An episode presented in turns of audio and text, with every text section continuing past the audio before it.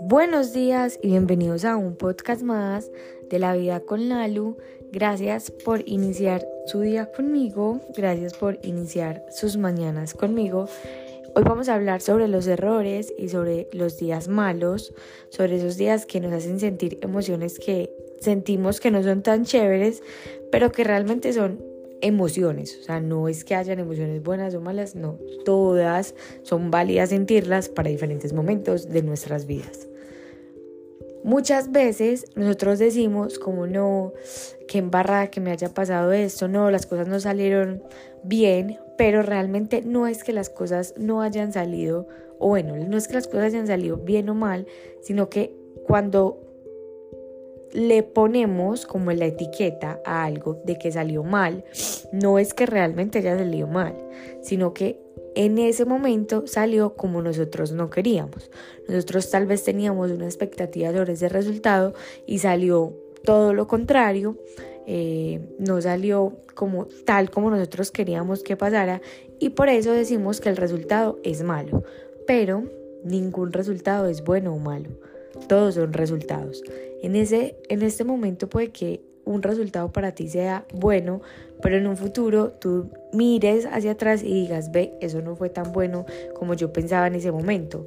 Todo depende muchísimo de cómo estemos viendo la vida en ese momento, de las creencias que tengamos, porque las creencias eh, no siempre son las mismas, porque cuando reconocemos que tenemos ciertas creencias limitantes, lo que hacemos es como potencializarlas para que dejen de ser limitantes, sino que se nos vuelvan como un propulsor hacia el infinito y más allá.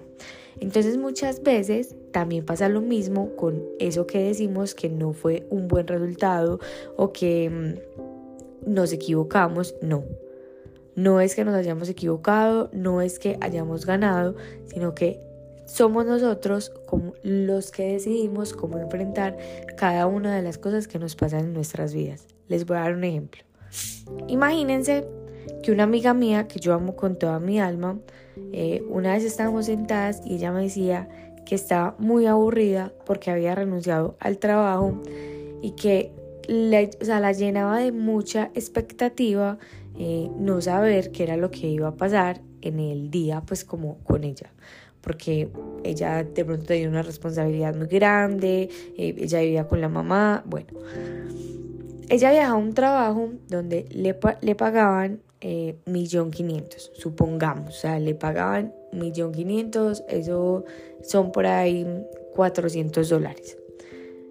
Entonces eh, ella se puso súper aburrida y estaba, dijo, pues madre, yo para qué renuncié. En dos meses, ella pues mandó muchísimas hojas de vida y en dos meses les llegó una oferta laboral y le dijeron que cuál era el, pues, el salario o el sueldo que ella tenía como aspiración. Ella dijo, ella dijo un poco más del millón quinientos que había eh, que recibía en el trabajo anterior, dijo dos millones más, o sea, tres millones y medio, a lo que le respondieron que ese no era el sueldo que le iban a pagar, que a ella le iban a pagar un sueldo muchísimo más grande por todas las capacidades que ella tenía y por todo como el reto que iba a asumir dentro de la empresa. Entonces, en ese momento, ella obviamente se sorprendió muchísimo, nunca imaginó que iba a recibir como esa propuesta, pero lo que en algún momento creyó ella que era la peor decisión por haber renunciado resultó siendo, digamos, la mejor y lo que en algún momento tal vez ella pensó que era el peor trabajo que había conseguido resultó siendo parte del proceso el cual la ayudó a avanzar a ese nuevo cargo que era en otra empresa, pero si ella no hubiera tenido esa experiencia que tiene, no le hubieran dado o no hubiera, digamos, llegado ese cargo hasta donde ella. Entonces, absolutamente todo lo que estemos viviendo en este momento, así consideremos que no sea lo mejor, pues si también nosotros somos conscientes de que no es lo mejor, es nuestra responsabilidad como buscar otras alternativas para sentirnos mejor. Pero todo es temporal. Y no quiere decir que estés, estés pasando por el peor momento, no. Tal vez es ese momento que requieres para pasar al siguiente nivel. Es imposible llegar al nivel 1000 sin haber empezado por el nivel 1.